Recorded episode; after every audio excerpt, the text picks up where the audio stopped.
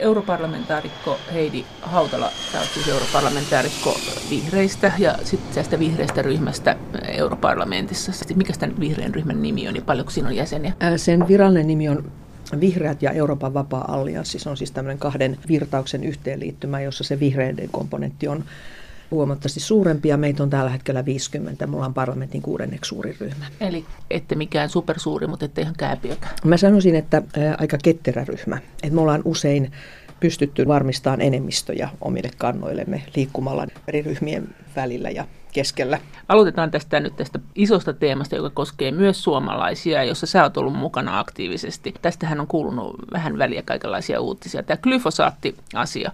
Europarlamentti ja koko EU on nyt miettimässä tätä glyfosaatin varallisuutta. Glyfosaatti on tämmöinen kasvinsuojeluaine, jota käytetään puutarhoissa ja maanviljelyssä ja nyt ollaan sitä mieltä, että se saattaa olla syöpävaarallinen ja EUssa mietitään, mitä asian kanssa pitäisi tehdä. No, ensinnäkin, mm, mikä sun rooli tässä asiassa on? Ehdottomasti se, että kun EU tekee päätöksiä jonkun aineen käytöstä tai sen käytön rajoittamisesta, niin silloin sen tutkimuspohjan pitää olla avoimesti muiden tutkijoiden arvioitavissa. Ja mun johdolla niin neljä vihreiden edustajaa keväällä pyysi tämän glyfosaatin turvallisuuteen liittyviä tutkimuksia Oletteko te saanut sen inspiraation osin siitä, että tämmöinen maailman syöpäjärjestö oli sitä mieltä, että se saattaa olla syöpävaarallinen? Ketkä kaikki muut on no, mä en nyt ehkä kaikkia muista, no. mutta kysymys on siis siitä, että tämän Roundup-torjunta-aineen riskeistä ja, ja syöpävaarallisuudesta on ristiriitaista tutkimustietoa. Ja sen takia on minusta tärkeää, että kaikki tämä tutkimus tulee arvioitavaksi. Me ollaan nyt saatu mielestäni melkoinen läpimurto siinä, että tämä elintarviketurvallisuusvirasto EFSA, joka tämän asian hallinnoi, niin he on nyt löytänyt omasta strategiastaan vuodelle 2020 tämmöisen avoimuuden lisäämisen. Ja heidän ylijohto on käynyt tapaamassa minua ja kolmea kollegaani ja kertonut, että tämä tapaus on heille nyt semmoinen mahdollisuus lisätä tätä päätöksentekonsa avoimuutta. Ja ilmeisesti näinä päivinä me saadaan 82 tähän asti julkistamatonta tutkimusta. Tietenkään siis kukaan meistä ei ole myrkkyasiantuntija, kemikaaliasiantuntija, toksikologi, mutta pointtihan onkin siinä, että tämmöiset tutkimukset pitäisi pystyä alistamaan tämmöiseen tutkijayhteisön vertaisarviointiin. Ja sen jälkeen voidaan sitten jatkaa keskustelua siitä, että onko tämä aine syöpävaarallinen vai ei. Se sanoit äsken tämän sanan Roundup. Se Roundup on siis tämmöinen kauppavalmisti, jossa tätä glyfosaattiainetta on. Niitä on muunkin nimisiä. Tämä Roundup on tämän Monsanton, tämän suuren firman oma tuote. Se sanoi tässä, että nämä pitäisi kaikki testata ja alistaa vertaisarvioinnille nämä tuotteet. Miten se käytännössä sitten menee? Että meillähän on tämä kemikaalivirasto Suomessa, joka testaa näitä aineita, ja eikö ne ole kuitenkin semmoisia, että jos jotain ilmenee, niin ne vaatii sitten uusia testauksia. Ja nämä firmat, jotka näitä tuo näitä tavaroita, niin nehän ei testaa niitä itse, vaan niiden pitää sitten maksaa tietynlaiset testit. Niin, Et, tai siis sehän menee niin, että valtaosa niistä tutkimuksista, joiden nojalla sitten EUn viranomaiset arvioi näitä riskejä myöntäessään lupia, niin tulee näiltä yrityksiltä. Et nyt tässä on tämmöinen tilanne, että nämä 82 tutkimusta, jotka meille on nyt luvattu, niin ilmeisesti niiden kaupallinen arvo niin kuin Monsantolle on 1-2 miljoonaa jokaisen. Et, et tässä on kyse niin kuin isoista rahasummista jopa monikansalliselle yritykselle. Ja nyt ei ole vielä ihan selvää, että mikä on sitten Monsanton reaktio siihen, että nämä tutkimukset tulisivat julki, koska heidän näkemyksensä mukaan voin olettaa, että kysymys on tämmöistä ikään kuin, niin kuin rahanarvoisesta investoinnista, jota he eivät halua kilpailijoidensa käyttöön. Mutta toki tässä nyt on tärkeintä muistaa se, että, että kyllä kansalaisten pitää pystyä luottamaan siihen, että ne aineet, jotka on luvanvaraisesti markkinoilla, että ne on sitten mahdollisimman riskittömiä. Ja nämä, nämä tutkimukset, mitä te nyt haluatte, niin onko nämä nyt semmoisia, että EU on aikoinaan vaatinut ne Monsantolta, että ne ei ole heidän omia ideoimia, mutta se on vaan niin, että niitä ei julkisteta? Niin siis EUn viranomaisia sitoo tämmöinen ikään kuin liikesalaisuuksien ja kaupallisten no salaisuuksien kaupallisen tiedon suojelu, mutta tässä tapauksessa nyt elintarvikevirasto on arvioinut, että tässä niin kuin yleinen etu menee edelle. Ja he on päättänyt nyt sitten julkistaa nämä tutkimukset. Me itse saadaan ne niin kuin semmoisessa muodossa, että ei ole vielä ihan selvä se, että kuinka me saadaan ne julkiseksi vai kuka tässä sitten on taas semmoisessa tilanteessa, että Monsanto voisi haastaa oikeuteen, joko EFSAn tai meidät. No kelle sitten neljä mm. meppiä sitten annatte sen tehtävän, että he ta- tarkistaa nämä tutkimukset ja ehkä pyytää lisätutkimuksia tai tekee niitä älykkäitä kysymyksiä. Onko teillä rahaa siis maksaa tutkijoille tämmöistä? Ei tietenkään. Se on ihan selvä asia. Nyt on vaan kysymys on siitä, että, että me halutaan muuttaa tämä koko käytäntö, että, että nimittäin eihän tässä nyt vaan ole kysymys pelkästään glyfosaatista. Tässä on kysymys muun muassa semmoisista laajasta joukosta kemikaalia, joilla epäillään, että olisi tällaisia haitallisia vaikutuksia elävien eliöiden hormonitoimintoihin, niin sanotus hormonihäirikkö-kemikaaleista. Ja tämä ihan sama keskustelu tullaan käymään niiden kanssa, että kuinka paljon yleisöllä on oikeus tietää niistä, kuinka paljon tutkijoilla on mahdollisuus ikään kuin arvioida niitä turvallisuustutkimuksia, joihin tämä lupa menee. Joo, joo, eli tämä, on minusta nyt ehkä niin kuin sanotaanko, että mulle tämä on täysin luontevaa jatkoa niistä avoimuustaisteluista, joita mä oon käynyt vuosien varrella. Ja uskon, että tässä me nyt saadaan jonkinlainen läpimurto. Sen takia, että myöskin viranomaiset, esimerkiksi EU-komissio ymmärtää sen, että tässä on iso luottamuspula kansalaisten ja viranomaisten välillä. Ja paras tapa ylittää ja poistaa se luottamuspula on lisätä avoimuutta. Niin, niin pitkälle kuin on mahdollista liikesalaisuuksia vaarantamatta. Minkälaisia seurauksia tällä sitten olisi, jos tämä glyfosaatin käyttö lopetettaisiin? Että sitähän on sanottu, että se aiheuttaa hirveästi ongelmia viljelijöille ja sitten eri maat ja EUn eri elimet on ottanut siihen erilaisia kantoja.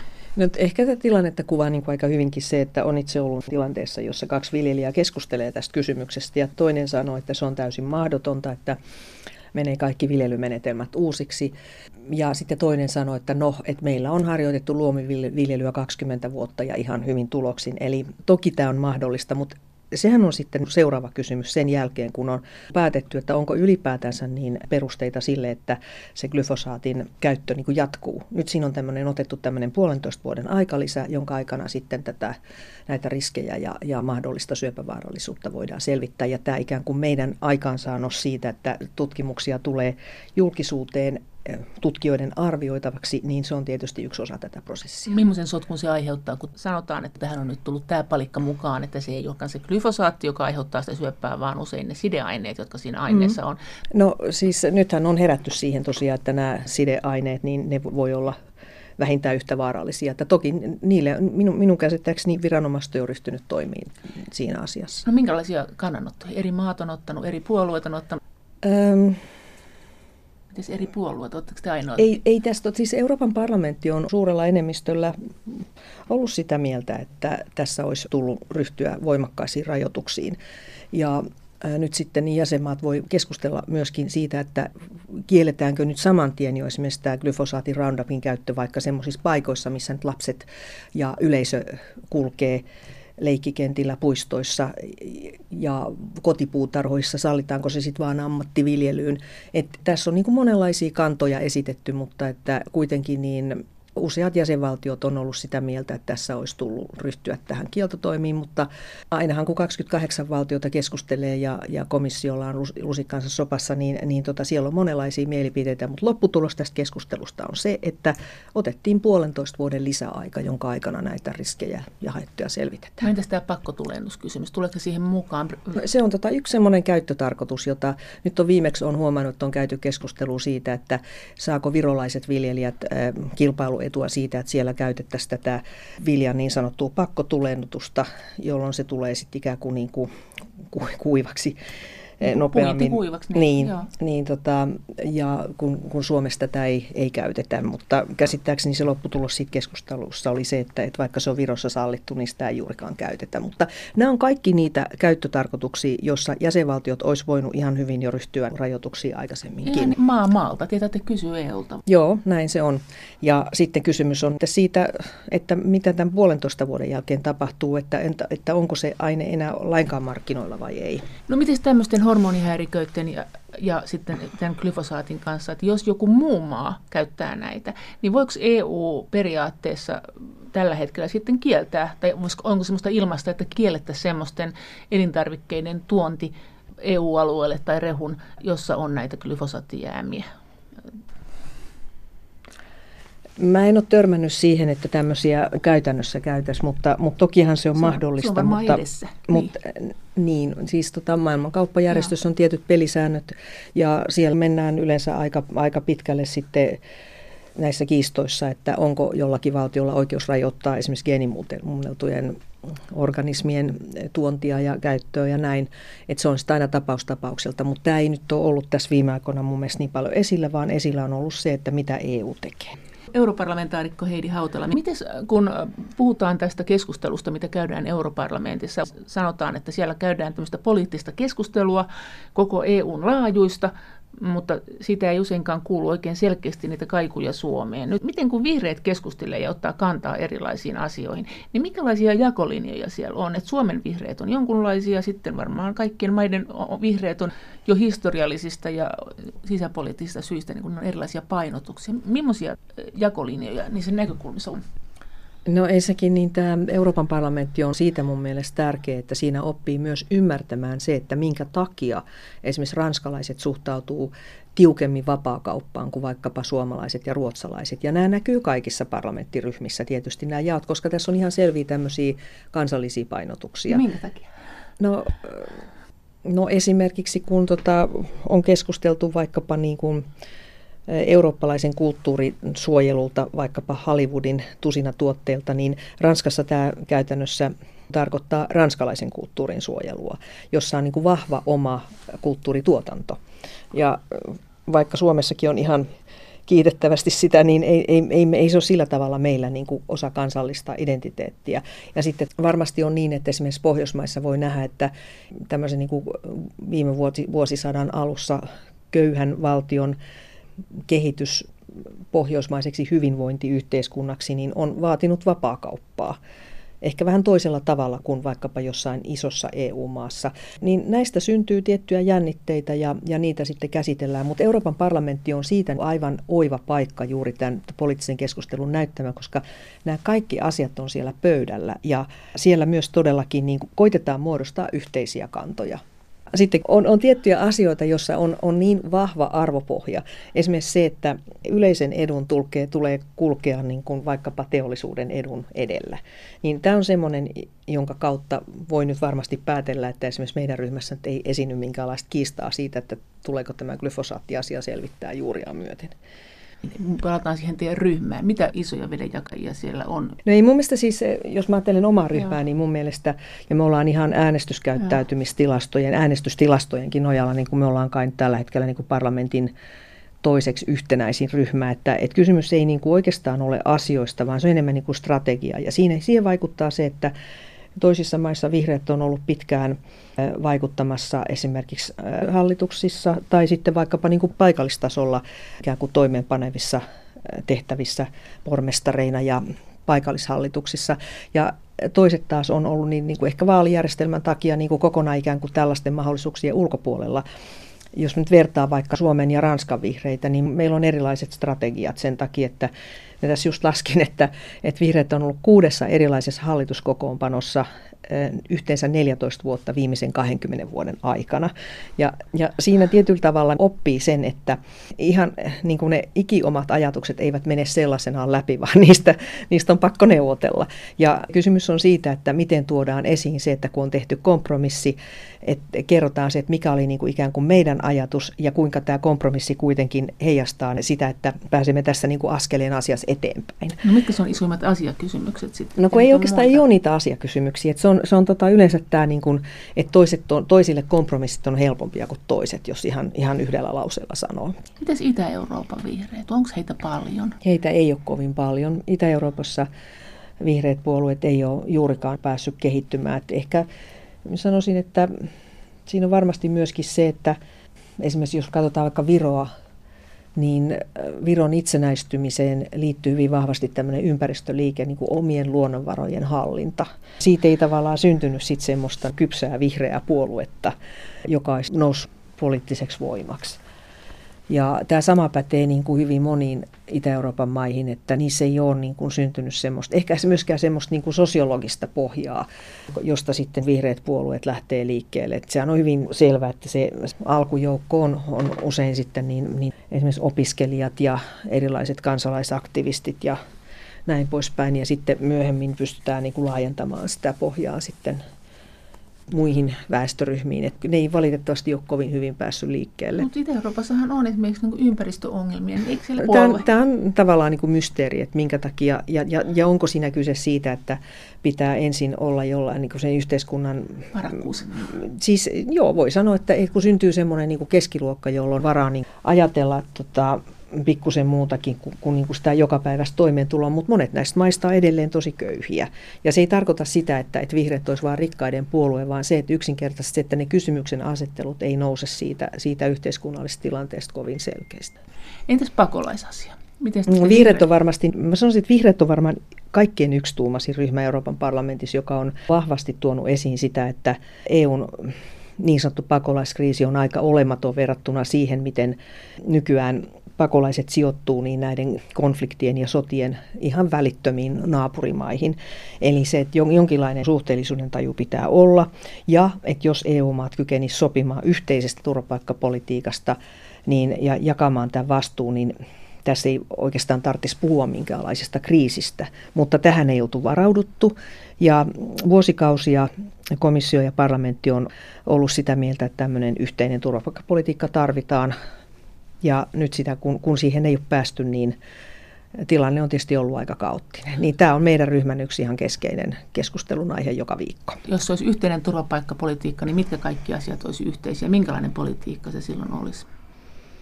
No silloin se tarkoittaisi sitä, että, että ehkä, ehkä tiettyjen välivaiheiden jälkeen, että, että kun ihminen tulee EUn alueelle hakemaan turvapaikkaa, niin hän hakee sitä EUsta eikä jostain valtiosta. Ja on olemassa sitten tietyt sopimukset EU-jäsenvaltioiden kesken siitä, että kuinka monta pakolaista otetaan mihinkin maahan. Tietenkään näiden pakolaisten niin kuin vapaata liikkuvuutta EU-rajojen sisällä ei voi täysin ihan inhimillistäkään syystä estää, koska täytyisi pystyä ottamaan huomioon se, että toisilla saattaa olla siteitä jos toiseen maahan. Tähän on varmaan se syy, minkä takia esimerkiksi Ruotsi suhtautuu äärimmäisen avomielisesti syyrialaisiin pakolaisiin, koska Ruotsissa oli jo valmiiksi voimakas syyrialaisyhteisö. Ja sitten nämä käsiteltäisiin myöskin niin ihan yhteisin kriteerein ja varmasti EUn yhteinen turvapaikkavirasto saisi enemmän siinä sitten toimivaltaa. Ulkorajojen valvonta on toki tärkeää, mutta sitten samalla yhteisen turvapaikkapolitiikkaan meidän mielestä ehdottomasti pitää kuulua se, että ihmisen pitää pystyä hakemaan sitä turvapaikkaa ja pitäisi luoda semmoisia menettelyjä, että esimerkiksi onhan se traagista, että yksi tapa pitää pakolaiset poissa, esimerkiksi perheenjäsenet hakemasta perheen yhdistämistä, on se, että niitä paikkoja, jossa sitä voi, voi niin kuin hakea, on, on äärimmäisen vähän. Et, tota, tässä, on, tässä on hyvinkin paljon korjattavaa.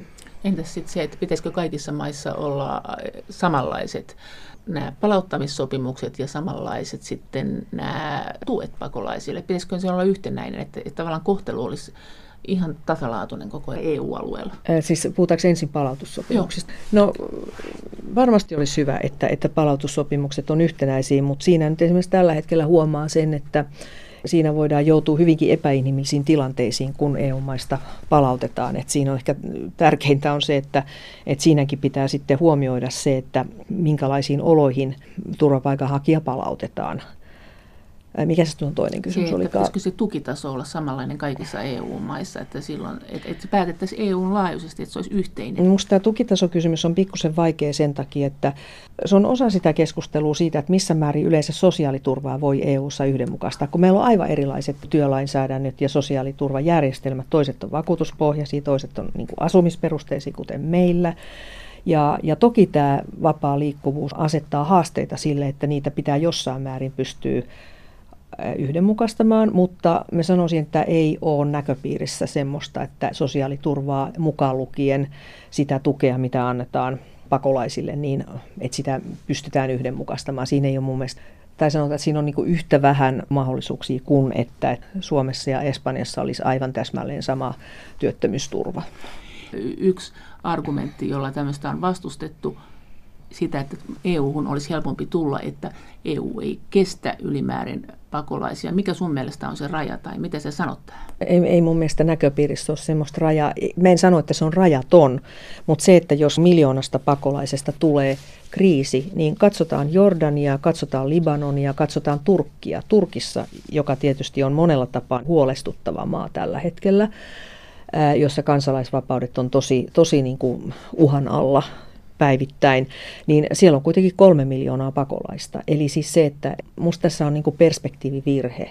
Muuten tota, nyt kun toi YK on pakolaisjärjestön entinen johtaja Antonio Guterres Portugalin entinen pääministeri tulee YK pääsihteeriksi, niin hän nyt ainakin tietää, että, että minkälaista on tämä pakolaisten elämä, kymmenien miljoonien pakolaisten elämä niissä köyhissä maissa, jossa pakolaisten valtaenemmistö asuu. Et tota, mä uskon, että siitä voi tulla vähän sitten kanssa niin puhtia niin kuin YK-hon. Europarlamentaarikko Heidi Hautala, miten EU pitäisi suhtautua näihin maihin, jotka ottaa pakolaisia lähialueilta, että minkä tyyppistä tukea sinne pitäisi lähettää? No siis jos nyt katsotaan Jordania ja Libanonia, no. niin, niin tota, siellähän siis se pakolaisten elämä on paljoti niin siellä niin kuin ihan paikallisyhteisössä, jossa esimerkiksi kouluissa on jouduttu niin menemään niin kuin samalla tavalla niin kuin ilta- ja aamuvuoroihin kuin vaikkapa niin kuin Suomessa sodan jälkeen, kun alkoi tulla suuret ikäluokat kansakouluikään.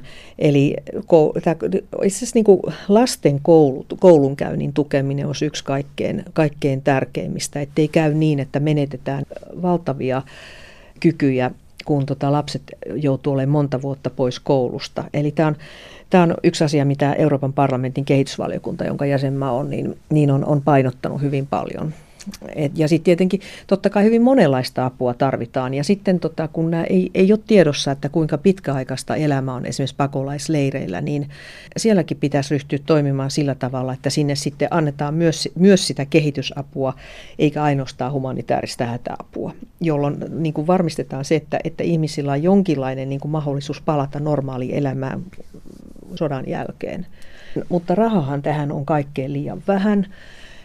Ja se on minusta erittäin niin kuin iso kysymys, että, että millä tavalla esimerkiksi niin kuin EUn kehitysyhteistyövaroja käytetään. On nyt monta kuukautta jo näkynyt se, että oikeastaan kaikkia kehitysyhteistyövaroja koskevia päätöksiä EU:ssa tehdään tämän ikään kuin niin sanotun pakolaiskriisin varjossa. Ja hyvin suuri osa niistä muutoksista, joita nyt on käsittelyssä, niin tähtää oikeastaan maahanmuuton estämiseen. Siinä hyvin kauniisti puhutaan siitä, että puututaan näihin perimmäisiin syihin, jotka ajavat ihmisiä kotiseudultaan. Mutta loppujen lopuksi sitten hyvin suuri osa näistä rahoista näyttää valuvan esimerkiksi rajavalvonnan tehostamiseen ja siihen, että tehdään niin hyvinkin ongelmallisten valtioiden, kuten Sudanin kanssa, jonkinlaisia kumppanuussopimuksia siitä, että pakolaiset eivät edes pääse lähtemään niistä maista. Mä sanoisin, että tässä on niin kehitysavun kriisi, että kehitysapuvaroja ei ole tarpeeksi, humanitaarista apua ei ole tarpeeksi ja kehitysyhteistyövaroja halutaan yhä enemmän käyttää niin kuin siihen, että pakolaiset pysyvät poissa Euroopan unionista. Tämä on mun mielestä yksi suurimmista huolistani tällä hetkellä. Miten jos se Turkki pettää? Turkista tulee pakolaiset, he suuttuu, kun he ei saa viisumivapautta. Tuleeko silloin susta se, oletat että se raja tulee vastaan, jos se, siltä ruvetaan, niin kuin, kuten pelättiin silloin talvella, että Venäjä käyttää tämmöistä niin aseena, niin mitä me sitten tehdään? No en mä usko, että tämä tilanne eh, noin dramaattiseksi pääsee, mutta se, että tämä sopimuksen solmiminen on todella vaikeaa, koska siinä on monia sellaisia asioita, jotka vaan ei sovi yhteen.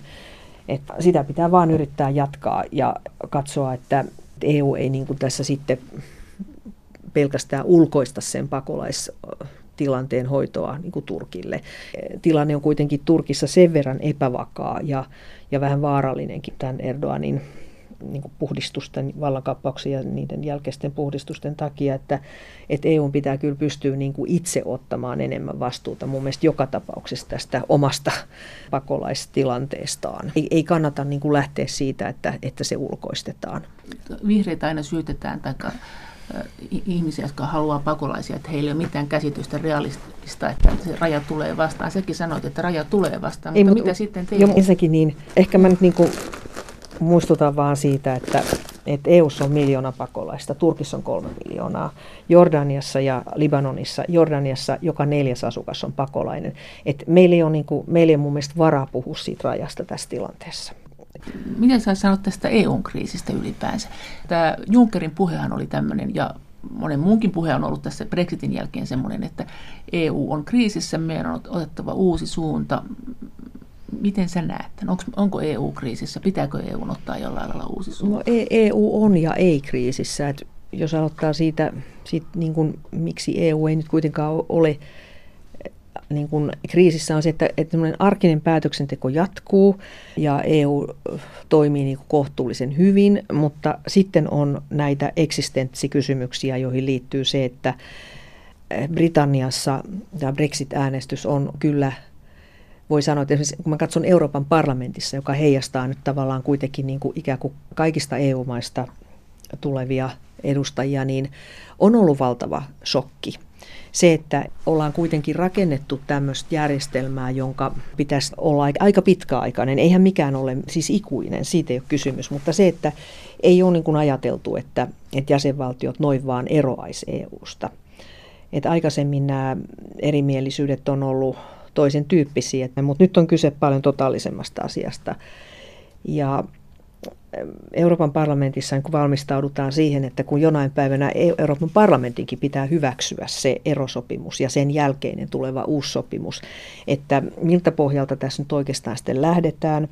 Ja kyllä mun mielestä yleinen näkemys Brexitistä on se, että ei Britanniassa ne, jotka ajoivat tätä eroa ja sai sen aikaan, niin eihän heillä ollut minkäänlaista vastuuta siitä, että olisi tiedetty, mitä siitä kaikkea seuraa. Et kuitenkin ne sidokset EUn ja Britannian välillä on syntynyt niin kuin kaiketti 42 vuoden kuluessa. Ja se on niin kuin, mun mielestä paras sanotaan se, että se, on, se ero tulee olemaan vähän niin kuin jalan amputointi ilman puudutusta ja nukutusta. Ja että et se tulee olemaan hyvin tuskallinen ja hankala prosessi.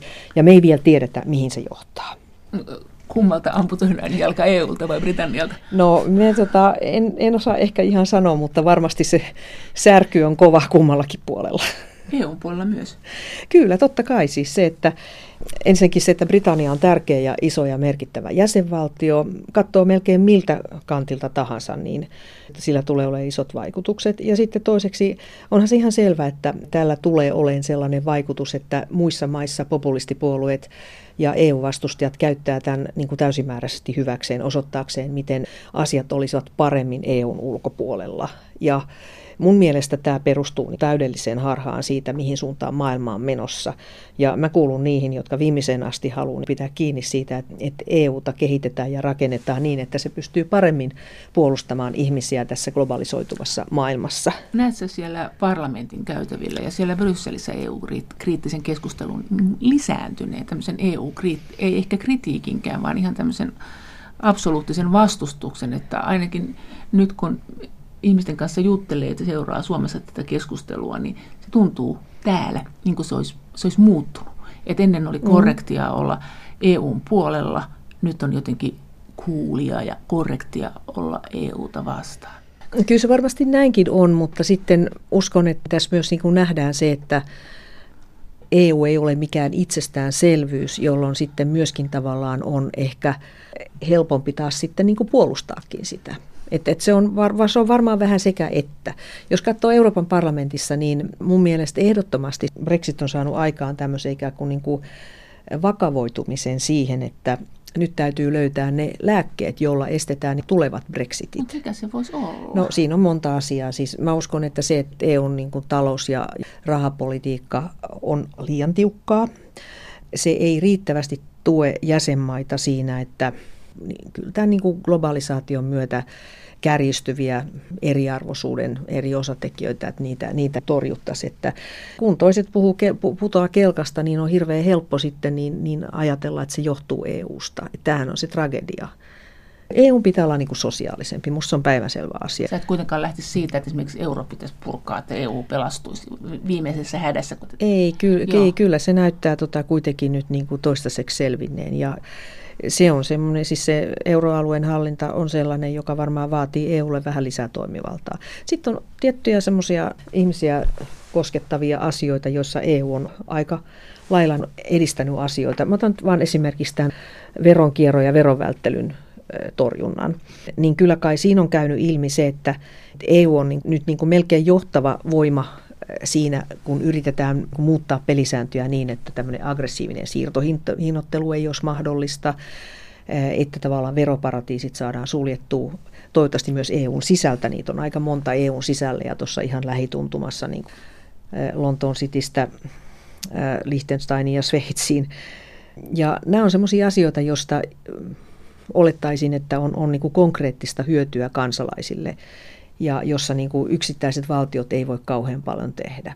Sitten on, sitten on päätöksenteon avoimuuden lisääminen, että siinä on vielä tehtävää ja se nyt on semmoinen, missä, mitä tehdään niin kuin ihan arjessa. Euroopan parlamentti on siinä aika, ollut aika aloitteellinen, että kaikki mahdolliset tämmöiset intressiristiriidat puretaan, jotka herättää epäluuloa siitä, että päätöksentekijät ei olekaan ihmisten, vaan joidenkin suurempien intressien asialla. Ja Tämä pyöröovi-ilmiö. Pyöröovi-ilmiö, lobbarien rekisteröiminen ja ylipäätänsä se, että päätöksentekijöiden luotettavuus voidaan taata. Europarlamentaarikko Heidi Hautala, teillä on tämmöinen kampanja, että te jaatte kahviloihin Brysselissä tämmöisiä kortteja, että jos kuulet jotakin, mitä kaikkien pitäisi tietää, niin kerro se meille. Oletko käynyt jakamassa tämmöisiä? No, no en, koska mä en ole perjantailta Brysselissä. Mutta joo, tämä pitää paikkansa, että nyt kun viime aikoina on varmasti yksi toinen havainnut, että yleisen edun kannalta tärkeä tieto tulee erilaisten vuotojen kautta julki, niin kuin sen tuleekin tulla sitten, kun jos ei avoimuus toteudu, niin sitten vuodot hoitavat sen asian. Niin tosiaan vihreiden ryhmä on perustanut tällaisen sivuston, jolle voi hyvin turvallisesti sitten luovuttaa EU-päätöksentekoon liittyviä asiakirjoja, joiden tulisi olla julkisia. Ja, Entäs ja tuota, tietoja? Entäs juoruja? En, en, en tiedä, olenko juorusta niin kiinnostuneita, vaan no, kyllä enemmän niin kuin päätöksentekoon liittyvistä asiakirjoista. Et jos joku saa vaikka sähköpostina tai kuulee jonkun puhuvan asiakirjasta, jossa on jotakin suumurointia, niin ottaa yhteyttä teihin. Vaikka niin. Miten se, onko se semmoinen sivusto, että sinne pääsee sitten kaikki, jos sinne saa kerran nimettömänä ilmoittaa, vai onko se niin vihreiden hallinnoima? Se on vihreiden hallinnoima, mutta tota, se, on, se on siis, siinä on täydellinen tietoturva mun ymmärtääkseni. Mutta tosiaan eihän tällaista tarvittaisi, jos päätöksenteko olisi täysin avointa ja yleisen edun edellyttämä tieto tulisi julkisuuteen. Että tämä on nyt yritys tällä tavalla sitten vahvistaa sitä avoimuutta. Ja se liittyy siihen, että nythän on aika ikävästi käynyt sellaisille henkilöille, jotka on tuonut tällaista tärkeää tietoa julki. Et esimerkiksi tämmöinen henkilö, joka toi julki Luxemburgin salaiset verosopimukset suuryritysten kanssa, niin hän on siis ollut Luxemburgissa oikeuden edessä ja hänet on tuomittu. Mun tietääkseni se tuomio ei ole vielä laivoimainen, mutta kuitenkin, että mitä me haluamme on se, että myöskin näitä tämmöisiä pillinpuhaltajia suojellaan. Siis ei mitä tahansa juoruilijoita, vaan semmoisia, jotka on omassa organisaatiossaan, vaikkapa EU-toimielimessä tai jossain muualla, niin yrityksessä havainnut jonkun väärinkäytöksen tai epäkohdan, on informoinut siitä ikään kuin esimiehiään johtoporrasta, ja jos tämä tieto ei sitten kuitenkaan johda mihinkään toimenpiteisiin, että se korjataan se väärinkäytös, niin että silloin työntekijällä pitää olla oikeus saattaa se tieto tavalla tai toisella julkisuuteen ilman, että hän joutuu sitten siinä oikeuden eteen tuomittavaksi niin kuin salaisten asioiden julkistamisesta. Mites Andy Hall? Joo, henkilö nimeltä Andy Hall on Suomessa jonkin verran tunnettu nimi, koska hän on taho, jonka on saattanut julkisuuteen tietoja Taimaassa hedelmäviljelyksillä tapahtuvista erityisesti niin kuin siirtotyöläisten raasta hyödyntämisestä ja työolojen polkemisesta. Sillä seurauksella, että se mitä, mitä täällä Suomessa tapahtuu on, että S-ryhmä, joka on ollut tämä Natural Fruit Limited-yhtiön niin kuin muistaakseni ananasmehun ostaja, niin välittömästi ryhtyi toimenpiteisiin ja on yrittänyt sitten tätä koko omaa tuotantoketjua niin saattaa kestävälle pohjalle. Ja tämä on ollut niin kuin aivan esimerkillinen tapa, miten yrityksen pitäisikin minun mielestä toimia. Että kun tämmöinen selvä työolojen rikkomus tai joku muu ihmisoikeusrikos tai ympäristön tuhoaminen saatetaan tietoon, niin yritys ryhtyy sitten itse toimiin, että se ei tässä asiassa niin ole mukana. Ja Andy Hall on sitten kuitenkin Taimaassa saanut tuomion siitä, että hän on tämmöisiä tietoja toimittanut eteenpäin. Että hän, on, hän on erässä mielessä, niin kuin voi sanoa, pilliinpuhaltaja, mutta myös ihmisoikeuspuolustaja. Ja tämä, siis tämä Natural Fruit-yritys haastoi hänet oikeuteen kunnianloukkauksesta ja sitten myöskin Taimaan erittäin väljästi kirjoitetun tietokonerikoslain rikkomuksista. Ja Andy itse ihmettelee, että miten se on mahdollista, että jos raportti, jota hän ei ole edes itse kirjoittanut, jonka on laatinut suomalainen Finwatch-järjestö ja laittanut sen Suomessa nettiin, niin sitten Taimaassa voidaan hänelle siitä langettaa tuomio, että hän on paitsi syyllistynyt kunnianloukkaukseen tätä yhtiötä kohtaan, niin myöskin sitten rikkonut tietokonelakia. Tämä on hyvin mielenkiintoinen tapaus, koska sitä kautta ehkä niin kuin myöskin tulee esiin se, että yritykset, jotka haluavat toimia eettisesti, niin niiden intresseissä on se, että näissä tämmöisissä maissa sitten toteutuu sananvapaus, eli se, että siellä voi kansalaisjärjestöt ja muut ihmisoikeuspuolustajat niin kuin vapaasti tuoda esiin kriittistä tietoa vaikka yritysten toiminnasta ilman, että joutuu oikeuden eteen. Koska jos yritys haluaa varmistua siitä, että se tuotanto on, on kohdallaan, että siellä noudatetaan työsuojelumääräyksiä ja kunnioitetaan ympäristöä, puolustaa ihmisoikeuksia, niin, niin tota, eihän heillä ole mitään mahdollisuutta varmistua siitä tiedosta, jos kyseisessä valtiossa kun rajoitetaan sananvapautta niin, että tämmöistä tietoa ei voi tuoda julki. Ja sen takia on hienoa, että S-ryhmä on lähtenyt tässä asiassa niin kuin täysillä puolustamaan Andy Hallia. Miten EU suhtautuu ylipäänsä tähän paljastukseen? No siis tämä liittyy siihen, että EUssahan koko ajan pohditaan, että miten voitaisiin kauppapolitiikan keinoin myöskin puolustaa ihmisoikeuksia miten voitaisiin saada aikaan se, että yritysten tuotantoketjut kestää päivävalon ja kriittisen tarkastelun. Ja minusta oli mainiota, että EUn kauppakomissaari Cecilia Malmström halusi tavata Andy Hallin ja he keskustelivat niin hyvin konkreettisesti siitä, että mitä EU voisi tehdä, jotta yrityksellä olisi niin helpompaa varmistua siitä, että se tuotantoketju on kestävä. Tämä on, tämä on myös semmoinen, että kun EUhan on niin kuin tulliliitto, kun tulee EUn alueelle tuotteita, niin silloin ei myöskään, ei, ne ei välttämättä tule vain yhteen maahan. Ja EUlla on tässä niin kuin yritysvastuussa mun mielestä iso tehtävä just näiden tuotantoketjujen kestävyyden takaamisessa. Meillä on tulossa uusi lainsäädäntö, joka koskee näitä niin sanottuja konfliktimineraaleja. Se on melkein valmis ja se tähtää siihen, että EU ei voisi tuoda tiettyjä metalleja sellaisista maissa, jossa on vaikkapa sisällissota ja jossa erilaiset niin kuin aseelliset ryhmät rahoittaa toimintaansa tämmöisellä niin kuin kaivannaistoiminnalla. Ja tämä on hyvä esimerkki tämmöisestä niin kuin uudenaikaisesta lainsäädännöstä, jota varmaan tarvitaan myös niin kuin muille aloille. Entäs tämä avoimuus muuten ja tämä asioiden seuraaminen? Pyöröilmiöhän on puhuttanut EU-ssa samaten kuin Suomessa. Miten sille tällä hetkellä kuuluu? Siinä kun lobbarirekisteriä tiukennettiin, niin sinnehän nyt ei tietenkään ollut tämä pyöröovi-ilmiö esillä, mutta siitä on puhuttu. Eikö sitä, eikö sitä ole kehitelty sielläkin niitä sääntöjä? No ilman muuta. Siinä on vain se, se vaikeus, että esimerkiksi hyvinkin korkean tason toimijat niin ei oikein sitten malta pysyä poissa houkuttelevista tehtävistä vapauduttuaan EU-palveluksesta, kuten esimerkiksi EU-komissio edellinen puheenjohtaja Barroso, joka on, on suuren pankkiriliike Goldman Sachsin hallituksen puheenjohtaja nyt. Muuten siis nykyinen puheenjohtaja Juncker, komission puheenjohtaja siis, niin antoi hänelle pienen läksytyksen siinä, että kun heillä oli tapaaminen komission tiloissa, niin entinen puheenjohtaja Barroso ei saanutkaan mitään erityiskohtelua, vaan hän joutui aivan samalla tavalla hankkimaan itselleen pääsyluvat ja menemään turvatarkastuksen kautta kuin kuka tahansa muu, joka tulee sinne taloon. Tässä ei ole saatu aikaan säätelyä. Siinä pitäisi varmaan päättää siitä, että minkä tasoiset henkilöt siihen pyöröovi säätelyyn sitten kuuluisi ja pitääkö sitten jollain tavalla kompensoida sitä väliaikaa, jolloin täytyy pidättäytyä tietyistä tehtävistä. Europarlamentaarikko Heidi Hautala, miten nyt lähiaikoina? Miten sä oletat, mitkä on kovimmat keskustelut, mitkä sellainen vedenjakajat? Nyt? Niin, aina ne, ne parlamentin keskustelut heijastaa sitä, mikä kulloinkin EU:ssa on iso juttu. Ja sen takia pakolaispolitiikka on ollut viimeisen vuoden ajan aivan niin kuin säännöllisesti keskustelun kohteena. Että ilman muuta se, että nyt lähiaikoina varmaan selviää se, että mitä tapahtuu tälle EUn ja Turkin väliselle pakolaissopimukselle, jossa on, on asetettu ehtoja Turkin puolelta viisumivapaudesta.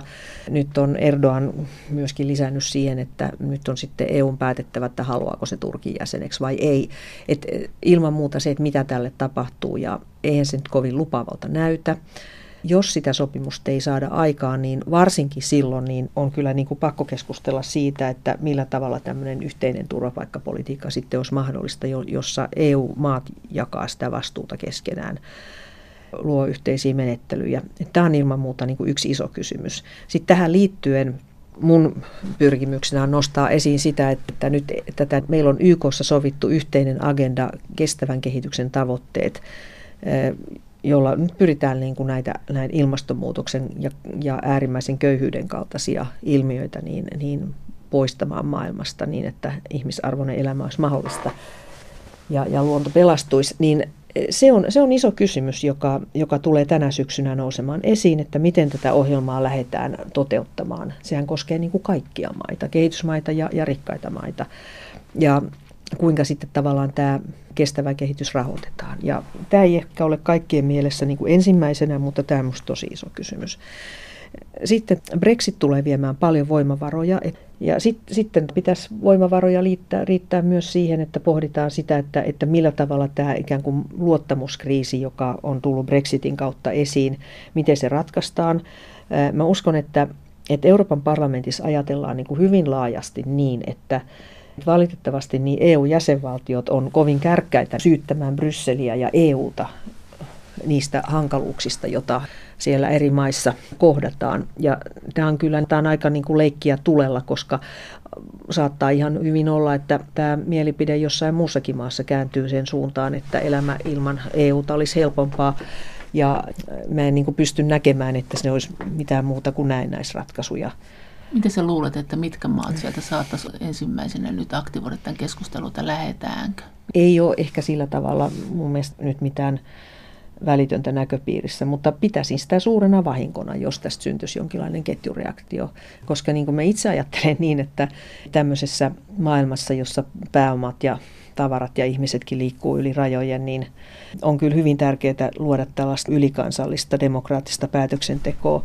Ja mun mielestä on ihan turha mennä sanomaan, etteikö EU:ssa olisi demokraattisia vastuusuhteita. Se, että niitä voidaan niin kuin aina parantaa ja kansalaisten mahdollisuutta osallistua päätöksentekoon voidaan aina lisätä, mutta EU on kuitenkin perimmältään demokraattinen niin kuin oikeusvaltioon nojautuva rakenne. Ja sitä pitää mun mielestä minun ainakin puolustaa. Mikä se on vihreiden talouspoliittinen näkemys eu Vihreiden talouspolitiikasta harvoin kuulee, mitä onko teillä yhtenäinen näkemys vai onko se tämmöinen oman tuntokysymys, että kuka haluaa elvyttää ei, ja kuka ei, ei. Ei, ei se ole lainkaan niin kuin oman tunnon kysymys siinä mielessä, että siinä olisi mitään suuria jakolinjoja ja vaikeutta muodostaa yhdestä, yhteistä kantaa. Että varmasti niin on todettu, että tämä tämmöinen kuristamis- ja säästö- ja leikkauspolitiikka on sitten johtanut suuriin hankaluuksiin, erityisesti eteläisissä jäsenmaissa. Ja tämä etelän ja pohjoisen välinen kuilu pitäisi pystyä kuromaan umpeen, koska se on kyllä se, että Suomi ja Hollanti ja Saksa,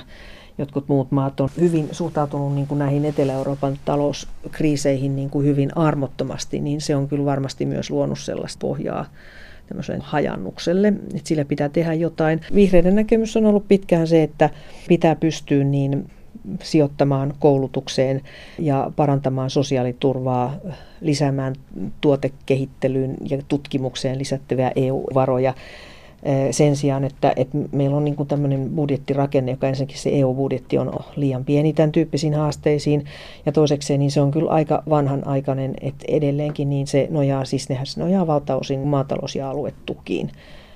Että sen budjetin modernisoiminen olisi tärkeää. Ja myös kasvattaminen, että, että siihen niin no, kansallista rahaa enemmän tästä.